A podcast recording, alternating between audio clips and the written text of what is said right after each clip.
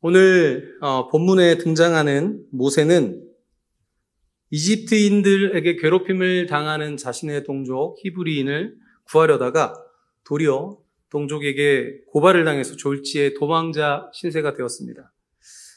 미디안 광야에서 장장 40년이라는 시간 동안 그 양을 치는 목자의 신분으로 살아가게 되죠. 그 긴 시간 동안 하나님은 모세를 만나 주시거나 모세에게 어떠한 말씀도 하시지 않으십니다. 모세는 아무런 기별이 없으신 하나님에 대한 원망과 기대를 반복하면서 망연자실한 그런 상태로 시간을 보내고 있었을 것입니다. 어, 우리 역시 나름 선한 의도를 가지고 비전을 이루기 위해 애쓰며 살아갑니다. 하지만 그 과정에서 우리는 예기치 못한 상황들을 만나서 절망을 경험할 때가 참 많습니다. 이 절망을, 이 절망으로부터 우리는 벗어나기 위해서 정말 몸부림치며 하나님께 은혜를 구해보지만 하나님, 하나님은 마치 우리를 잊으신 것처럼 아무런 반응이 없으실 때가 있습니다. 그때는 우리는 정말 모든 소망이 다 사라진 것 같이 절망하며 그곳에서 우리가 주저앉아 있을 때가 참 많죠. 그런데 오늘 본문 말씀을 통해서 하나님이 깊은 절망 가운데 있는 성도에게 은혜를 베푸신다라고 말씀해주고 계십니다. 하나님은 절망 가운데 있는 성도에게 어떤 은혜를 베푸시는지 우리 첫 번째 하나님은 우리를 친히 찾아오십니다. 오늘 이 말씀 가운데 어, 광야에는 풀이 적었습니다. 그래서 모세가 양들에게 먹일 풀을 찾아서 서쪽으로 이동을 하던 길이었는데 그러다가 호랩산이라는 곳에 다다르게 되죠. 하나님께서 왜 모세의 발걸음을 호랩산으로 인도하고 계시는 걸까요? 성경에서 이 호랩산은 굉장히 중요한 의미를 가지고 있습니다. 호랩산의 다른 이름은 신의 산입니다.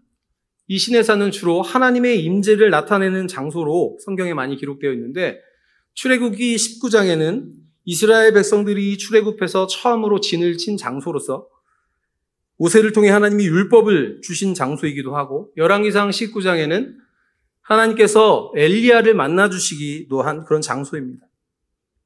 오늘 방금 읽은 이 본 구절 말씀에 보면 어, 호랩산을 하나님의 산이라고 칭하고 있습니다. 성경에서 이 산이라는 것은 주로 하나님의 권세를 상징합니다. 그런데 반면 이 호랩이라는 단어는 어떤 의미를 가지고 있냐면 메마른 땅, 황폐한 땅이라는 의미를 가지고 있습니다. 그래서 언뜻 보면 마치 호랩산을 하나님의 산이라고 칭하는 것은 모순적인 표현처럼 보이죠. 그런데 이 의미는 어떤 의미를 내포하고 있냐면 하나님과의 관계가 깨어져 목마르고 이 황폐한 모습으로 살아가는 하나님의 백성들을 하나님께서 친히 돌보시고 다스리신다라는 의미를 가지고 있습니다. 성경에서 모세의 이 미디안 광야에서의 40년의 시간에 대해서 자주, 자주 자세히 기록하고 있지는 않지만 모세에게 있어서 이 시간은 정말 공허함과 어떤 허무함을 극도로 경험하는 시간이었을 것입니다. 모세는 오랜 시간 자신의 처지에 대해서 하나님께 호소했을 것입니다. 그러면서 속히 자신의 이 상태를 하나님이 개입해 오심으로써 모든 것들을 원점으로 돌려주시기를 간절히 바라는 마음으로 하나님께 수없이 기도를 올려드렸을 것입니다.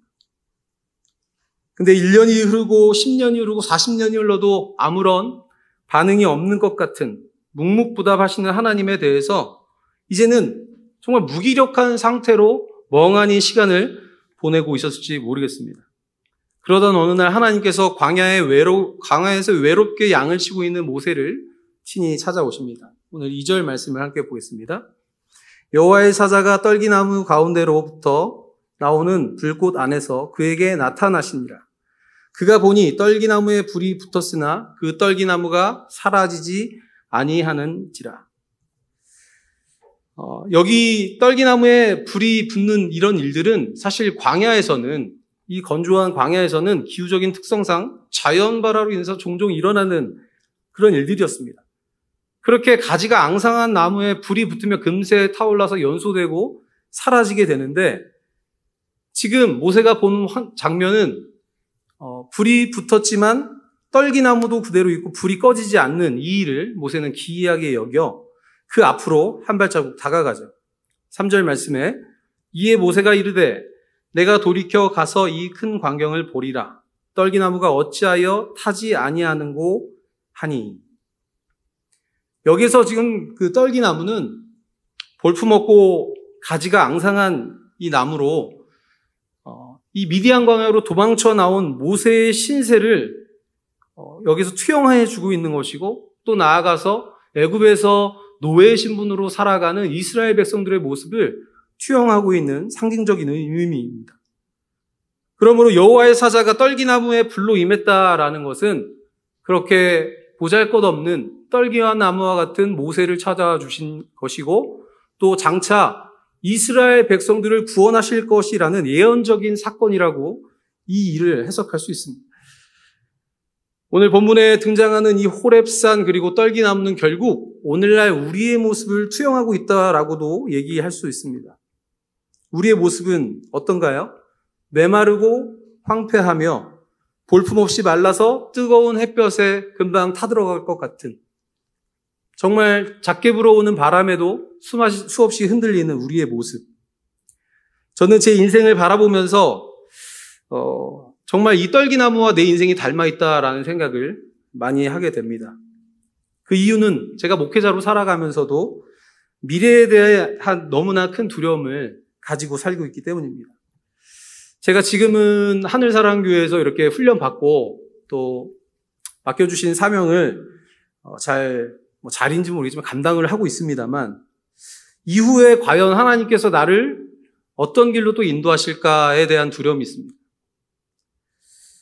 어, 제가 지금까지 살면서 어, 제 인생은 항상 하나님의 인도하심 속에서 무르르듯 왔습니다. 뭐 그 어떤 것도 제가 원해서 하고 싶은 계획을 짜서 된 일은 하나도 없고 모든 것이 정말 하나님의 인도하심 가운데 순탄하게 무르르듯 흘러왔는데 제 안에는 늘 두려움이 있습니다. 이후의 행복뿐만 아니라 제가 항상 마음에 언젠가는 선교지에 반드시 돌아가리라 라는 마음을 가지고 있는데 그것에 대한 불투명한 제 미래. 그리고 하나님께서 제 가정을 맡겨주셨, 저에게 가정을 맡겨주셨는데 그 가정을 말씀 위에 잘 세울 수 있는 가장인가 그리고 새 자녀를 내가 정말 믿음으로 잘 길러낼 수 있는 부모인가? 이런 많은 고민들을 하면서 제가 밤을 새우는 날도 참 많습니다. 많은 성도들이 하나님께서 친히 우리의 앞길을 인도해 주실 것이라는 분명한 믿음을 가지고 살아가고 있지만 미래에 대한 두려운 마음을 가지고 살고 있을 것이라고 생각합니다. 이러한 고민 속에서 아무것도 해결되지 않은 것 같은 이 상태로 시간이 흘러가는 듯 보이지만 하나님은 그런 우리를 방치해 두시지 않고 우리를 만나시기 위해 우리의 발걸음을 만남의 장소로 인도하십니다. 오늘 본문에서도 우리는 그 사실을 알 수 있는데 하나님은 모세를 만나 주시기 위해 세심한 계획을 세우십니다. 4절 상반절 말씀입니다. 여호와께서 그가 보려고 돌이켜 오는 것을 보신지라. 하나님께서 이 모세의 이목을 끌기 위해 지금 이 모든 기이한 상황들을 연출하고 계십니다. 모세는 하나님의 오랜 침묵으로 인해서 지금 하나님이 자신을 인도하고 계신 것인지도 모르고 그저 이 기이한 현상에 홀리듯 이끌려 하나님이 부르시는 자리에 나왔지만 하나님은 계획하신 가운데 세심하게 모세를 인도하고 계신 것이죠. 우리에게도 마찬가지입니다. 우리도 예기치 못한 상황 가운데 하나님이 우리를 찾아와 주십니다. 우리는 그것이 하나님께서 우리를 인도하시는 것인지 눈치채지 못할 때가 너무 많지만 하나님께서는 항상 우리에게 집중하고 계시기 때문에 우리를 만날 그 시기를 항상 기다리고 계십니다. 이렇게 하나님이 모세를 찾아와 주셔서 모세를 만나 주셨을 때 모세의 반응은 어, 의외의 반응을 보입니다. 6절 하반절입니다. 모세가 하나님 배웠기를 두려워하여 얼굴을 가리매. 모세가 그토록 하나님께 자신의 모든 신세를 한탄하며 하나님의 은혜를 구하며 호소했지만 막상 하나님의 얼굴을 만나 배웠을 때는 두려워하는 모습입니다. 모세가 왜 두려워할까요? 사실 모세뿐만 아니라 우리도 마찬가지일 것입니다. 우리는 거룩한 하나님의 임재 앞에서 허물 많은 인간이 인간으로서 마땅히 이런 자세를 취하게 될 것입니다.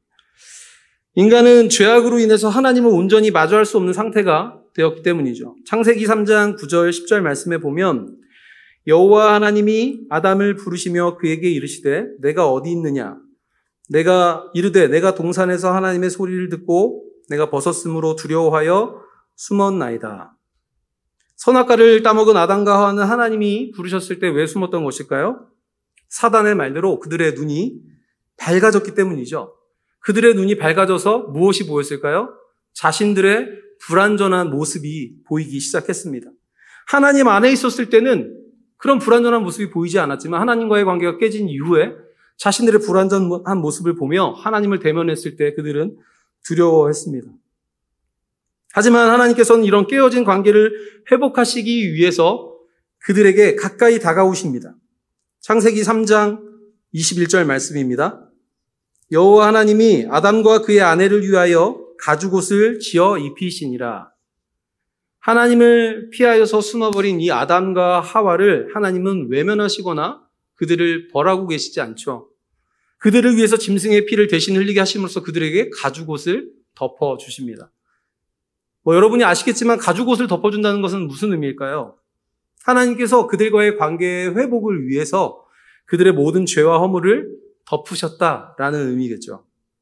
우리는 이 대목에서 하나님께서 우리와의 관계를 회복하시기 위한 이 열망을 가지고 계시다는 것을 알 수 있습니다. 하나님이 인간과 깨어진 관계를 회복하기 위해서 결단하신 일이 무엇일까요? 바로 예수 그리스도, 독생자 아들 예수 그리스도를 이 땅 가운데 보내주신 일입니다. 그렇게 하나님이신 예수님은 이 땅 가운데 육신의 몸을 입고 수치와 고통을 다 감수하시면서 우리를 친히 찾아와 주신 것이죠. 우리는 하나님의 사랑에 대한 이야기가 이제 지긋지긋하다 할 정도로 너무나도 익숙하고 지성적으로는 잘 알고 있습니다. 그런데 우리가 하나님의 사랑의 깊이를 어느 정도 실감하고 있나라고 생각해 봤을 때 우리의 죄악만큼 실감하고 있다라는 생각이 듭니다. 그래서 우리가 어, 그 정도의 수준으로 하나님의 사랑을 가늠하고 있는 것 같습니다.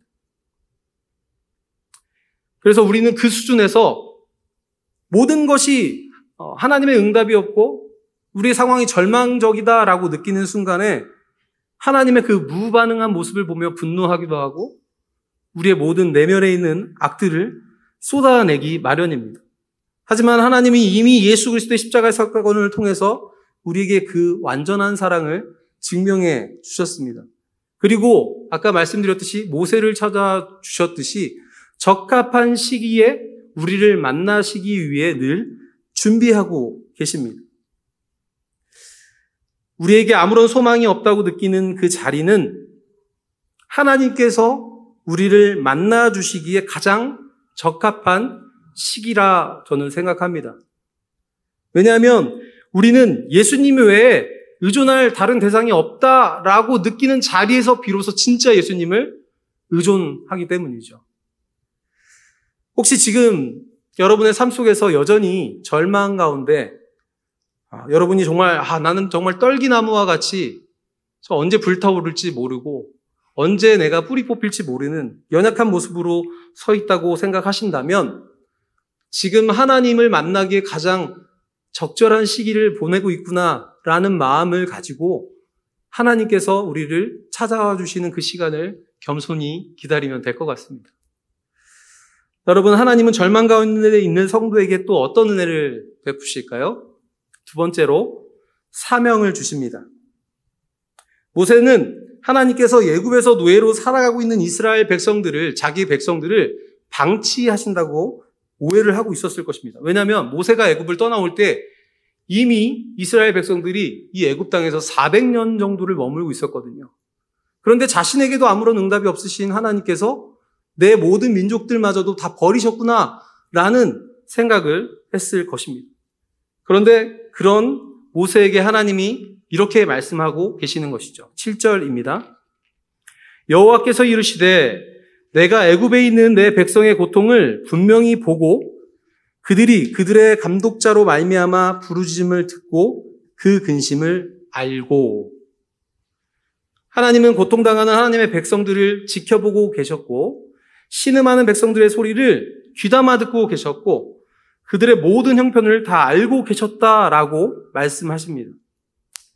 고통당하는 이스라엘 백성들에 대해서 구체적으로 어떤 계획을 가지고 계신지 하나님께서 모세에게 계속 말씀하십니다. 8절 상반절입니다. 내가 내려가서 그들을 애굽인의 손에서 건져내고 그들을 그 땅에서 인도하여 여러분 모세는 과거 자신의 힘으로 자신의 민족을 구원시킬 수 있을 것이라고 생각했었을 것입니다.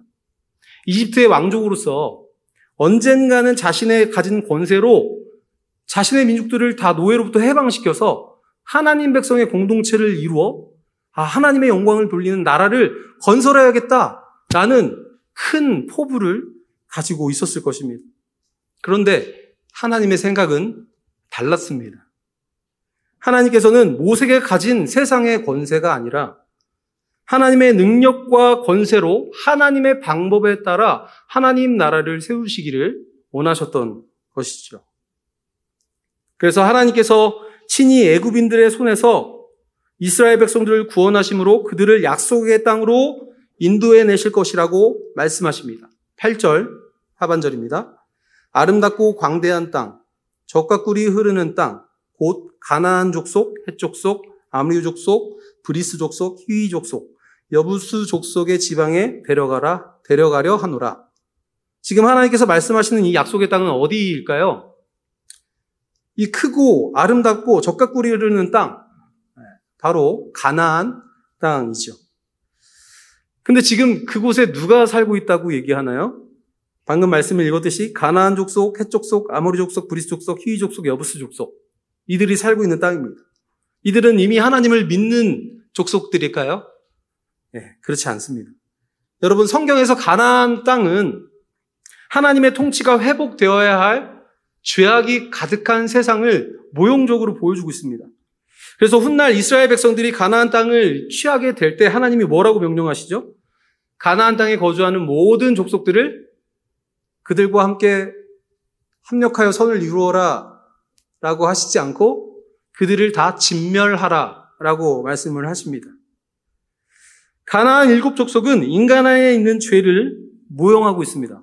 그래서 이 가나안 일곱 족속을 진멸하는 이 일은 하나님 백성 안에 있는 모든 죄악이 제거될 때 온전한 하나님의 통치가 임하고 그때 비로소 그 약속의 땅을 성취하게 될 것이다 라는 의미로 해석할 수 있겠죠.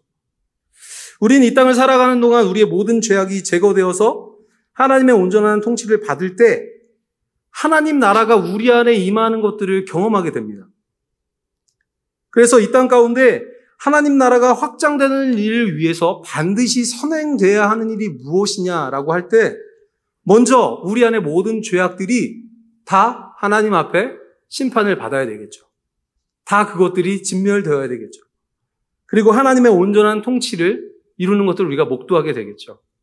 근데 반대로 우리는 하나님의 능력이 아닌 우리의 능력과 노력을 통해 하나님 나라가 확장될 것이라는 생각을 참 종종 하는 것을 보게 됩니다. 그래서 우리 편에서 우리는 열심히 비전도 세웁니다. 이렇게 해서 하나님 나라를 확장해야지. 하지만 하나님은 온전한 통치 아래 있는 하나님의 백성을 통해서만 하나님의 뜻을 이루시며 하나님 나라를 세우시는 분이십니다. 모세 역시 40년의 이 긴 시간 동안 자신에게 더 이상 기대할 것이 없다는 사실을 깨달은 그 자리에서 하나님으로부터 사명을 받게 됩니다. 9절, 10절 말씀입니다. 이제 가라. 이스라엘 자손의 부르짖음이 내게 달하고 애굽 사람이 그를 괴롭히는 학대도 내가 보았으니 이제 내가 너를 바로에게 보내어 너에게 내 백성 이스라엘 자손을 애굽에서 인도하여 내게 하리라. 과거 모세는 동족을 구하는 일에 굉장히 열정이 있었던 사람이라고 아까 소개를 했습니다. 그런데 정작 하나님께서 모세를 통해 이런 큰 비전과 소망, 소, 아, 사명을 주셨을 때 모세의 태도는 어떤지 오늘 본문을 넘어선 그 다음 말씀이지만 출애굽기 3장 11절 말씀을 한번 보겠습니다. 모세가 하나님께 아뢰되 내가 누구이기에 바로에게 가며 이스라엘 자손을 애굽에게서 인도하여 내리이까. 과거 자신이 이집트의 왕족 왕자였을 당시에는 기세 등등에서 자신의 민족들을 자신이 구원해 내리라는 어떤 열망이 가능했다 가득했다면 이제는 자신의 보잘 것 없는 실체 본 모습을 깨닫고는 두려움에 떨고 있습니다. 하나님께서 이 이후에 계속해서 말씀하시면서 오세야, 네가 가서 해야 할 일을 내가 다 알려줄게. 매뉴얼을 주십니다. 이렇게 이렇게 말해. 이렇게 이렇게 말하면 그들이 이렇게 반응할 거야. 라는 답안지를 주십니다. 그럼에도 불구하고 모세의 반응은 어떠한지 출애굽기 4장 10절 말씀에서 이렇게 기록합니다. 모세가 여호와께 아뢰되 오 주여 나는 본래 말을 잘 하지 못하는 자니이다. 주께서 주의 종에게 명령하신 후에도 역시 그러하니 나는 입이 뻣뻣하고 혀가 둔한 자니이다. 라고 이야기하고 있습니다. 여러분, 여러분의 경험상은 어떨지 모르겠지만, 저의 경우에는 스스로 어떤 일을 할 수 있을 것만 같은 자신감이 막 불타오를 때는 하나님께서 저에게 사명을 주시지 않더라고요. 그냥 아무것도 할 수 없을 것 같고 내 힘으로는 도저히 할 수 없을 것 같은 내 밑바닥을 경험한 그 자리에서 하나님이 자꾸 저에게 어떤 사명을 맡기셔서 자꾸 그 일을 감당할 수 없을 것만 같은 위축되는 마음이 들 때가 참 많습니다. 여러분 저는 열정이 어, 여러분이 저를 보시면 알겠지만 저는 열정이 참 넘치는 사람입니다. 어, 오늘날 많은 성도들이 자신이 베드로라고 생각하는 성도님들이 계실 거예요. 뭐 여기서 베드로 한번 손들어 보세요 하면 한 최소한 10명 이상은 손을 드실 거라고 생각합니다. 그런데 100명의 베드로가 만약에 있다면 저는 그 안에 한 세 손가락 안에 꼽히는 베드로가 되지 않을까. 그만큼의 어, 열정을 가지고 있습니다. 그래서 사실 제가 목회를 목회 길에 접어들기 전부터 어, 거의 목회자 그 이상의 수준으로 열심히 나름 주님의 일을 줬고 그 일을 해왔습니다. 그래서 정말 하나님께서 나에게 어, 사명을 맡겨만 주신다면 이 한 목숨 주님께 드려 내가 하나님 나라를 확장하는 일에 걸음이 되리라. 이렇게 생각을 했었습니다.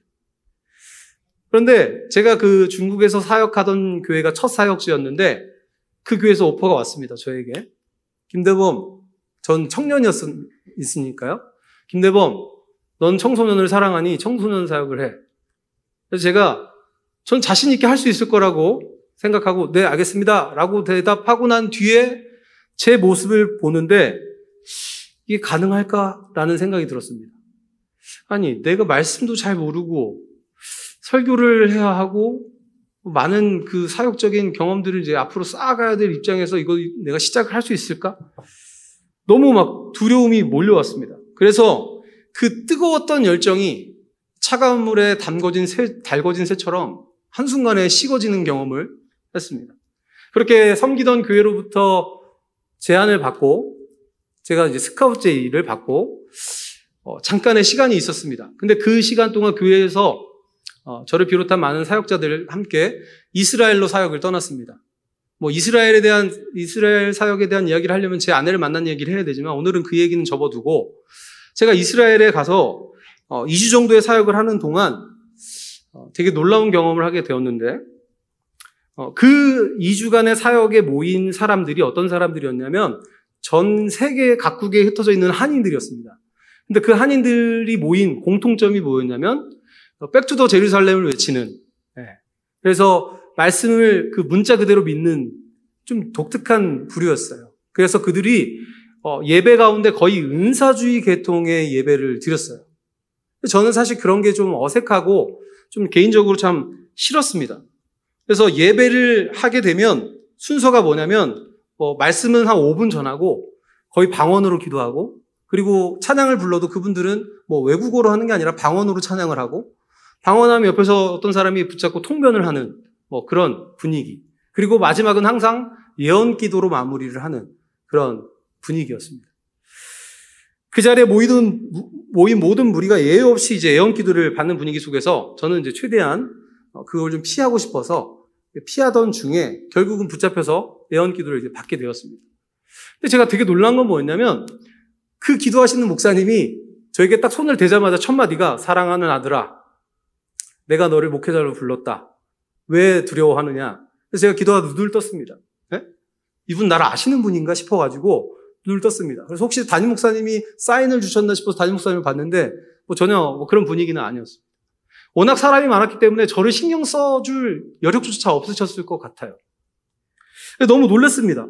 그분의 기도가 그것뿐만 아니라 그 뒤에 나오는 줄줄줄 나오는 말들이 너무 저의 전곡을 찌르고 저를 너무 잘 아는 사람처럼 얘기를 해서 제가 저기 거기에 압도를 당할 듯 말 듯한 상황까지 잠깐 갔었습니다. 그리고 이성을 딱 잡고 정신 차려 김대범 저건 아니야. 저건 하나님 음성이 아니야. 이렇게 생각하고 가만히 있었는데 가만히 생각을 해보니 하나님이 나를 진짜 부르셨다면 목회자로 부르셨다면 저분 입술을 통해서만이 아니라 다른 사람들의 입술을 통해서도 나를 부르신 것을 확인시켜 주지 않을까 하는 마음에 또 기도 예배 시간이 다가왔을 때 이제 그 분위기가 어떤 분위기냐면 예언 기도를 할 수 있는 분들이 꽤 많았거든요. 이렇게 줄을 서서 기도를 합니다. 그래서 한 여섯, 일곱 명이 이렇게 기도하는 사람들이 쭉 줄을 서요. 그러면 그 뒤에 사람들이 자기가 기도를 받고 싶은 그 목사님 줄에 줄을 섭니다. 제가 이제 한 200명 정도의 사람이 되니까 줄을 서도 또 서면 모르거든요. 그래서 제가 여기서부터 한 5명 정도의 목사님께 줄을 서가지고 기도를 받았습니다.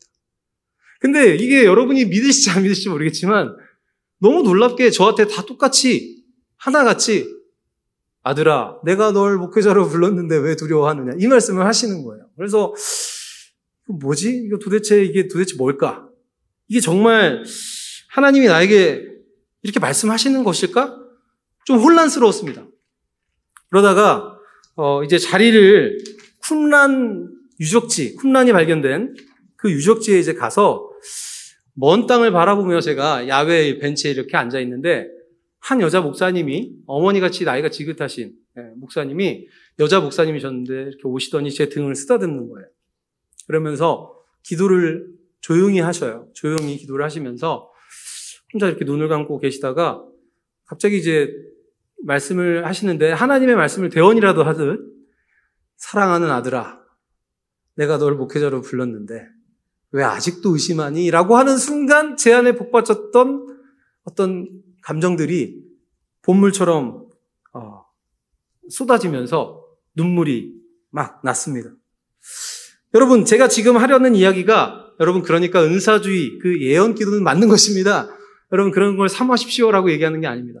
제가 이 예화를 하면서도 여러분이 설령 이 제 말씀 중에 이것만 기억이 남을까봐 좀 걱정이 되, 되는데 여러분 그런 게 아닙니다. 저는 지금까지도 예언에 대한 굉장히 부정적인 시간을 가지 시각을 가지고 있고 어, 이것은 어, 성경적이라고 보기에 참 어렵고 조심해야 될 부분이다. 물론 하나님의 역사는 우리가 제한할 수는 없지만 참 조심해야 될 부분이라고 생각을 합니다. 그런데 그때 당시 저의 연약한 믿음을 하나님 붙잡아 주시기 위해 그 순간만큼 정말 하나님이 저에게 그렇게 말씀을 하셨나 보다라는 마음이 들었습니다. 그렇게 이스라엘에서 돌아온 뒤에 저는 마음에 결단을 하고 사역에 뛰어들었습니다. 사역을 시작한 후에 정말 많이 실수하고 여러분 저는 지금 목사가 됐는데도 막 실수 많이 하는데 전도사 시절에는 누가 봐도 지금도 목사가 아니지만 그때는 진짜 누가 봐도 전도사가 아니었습니다. 그런 제가 정말 고삐 풀린 망아지, 뭐 야생마 같은 제가 정말 많은 시행착오를 겪었지만 하나님께서 그때마다 저의 연약함을 아시는 하나님께서 제가 정말 하나님의 은혜를 구할 때마다 지혜와 용기와 능력을 주셔서 그런 사역들을 정말 미미하게나마 감당하게 하셨습니다. 여러분, 제 안에 늘 드는 마음은 이겁니다. 과연 내가 무엇을 할 수 있을까? 내가 하나님의 영광을 위해서 무엇을 할 수 있을까? 나 같은 자를 하나님이 사용하실까? 라는 마음이 들 때 하나님은 오히려 그 마음을 통하여 우리의 마음 가운데 정말 하나님의 통치가 일어나는 것들을 경험하게 하시는 분이십니다. 각 사람에게 주시는 사명이 그 사명을 주시는 방법도 또 내용도 다양하겠지만 확실한 공동점은 무엇이냐면 나의 힘과 능력으로는 도저히 감당할 수 없다라고 하는 그 진실한 고백의 자리에서 하나님은 우리에게 사명을 맡기신다는 것입니다. 그래서 그 모든 일들을 우리의 힘으로 해결해 나가는 것이 아니라 하나님이 주신 지혜와 능력과 용기로 그 일들을 헤쳐나갈 수 있도록 하나님이 도와주신다는 것입니다. 여러분, 하나님의 나라가 확장되는 방법은 이와 같습니다. 오늘 본문에 등장하는 모세의 이야기가 그러하듯 성경에 나타나는 모든 인물들의 이야기가 그러하듯 하나님은 하나님 스스로 하나님 나라를 확장할 수 있는 분이지만 연약한 자들을 들어서 하나님의 영광을 드러내십니다. 하나님의 나라를 확장해 가십니다. 이것이 하나님께서 하나님 나라를 이루시는 바로 십자가의 방법이라고 저는 확신합니다. 고린도전서 1장 23절 24절 말씀입니다. 우리는 십자가에 못 박힌 그리스도를 전하니 유대인, 유대인에게는 거리끼는 것이요 이방인에게는 미련한 것이로되 오직 부르심을 받은 자들에게는 유대인이나 헬라인이나 그리스도는 하나님의 능력이요 하나님의 지혜니라. 여러분 예수님은 가지신 힘과 권세로 세상을 굴복시키시지 않았습니다. 예수님께서는 이 땅 가운데 가장 연약한 모습으로 성육신하셔서 자신의 생명을 내어주심으로 섬김과 희생을 통해 우리를 구원해 내셨을 뿐만 아니라 이 땅 가운데 하나님의 나라가 임하게 하셨습니다. 여러분, 우리는 살아가면서 우리의 연약함을 보면서 의기소침하며 그 절망 가운데 머물러 있는 우리 자신들을 자책하며 그 자리에 주저앉아 있지만 하나님은 그런 우리를 그 상황 가운데 찾아와 주셔서 정말 예수 그리스도만 의지할 수밖에 없는 그 자리 가운데 우리를 찾아와 주셔서 하나님의 방법, 십자가의 방법으로 하나님 나라를 확장해 가십니다. 혹시 여러분들 가운데 지금도 절망 가운데 아무것도 의지할 수 없는 상태로 고통 가운데 정말 괴로워하시는 분들이 계시다면 오늘 말씀을 통해 우리에게 주시는 메시지와 같이 우리를 그 상황 가운데 친히 찾아와 주시고 우리에게 우리가 감당할 수 없는 사명을 맡기시며 그 일을 친히 행하시는 하나님을 경험하게 되는 저와 우리 모두가 되기를 예수 그리스도 이름으로 축원드립니다.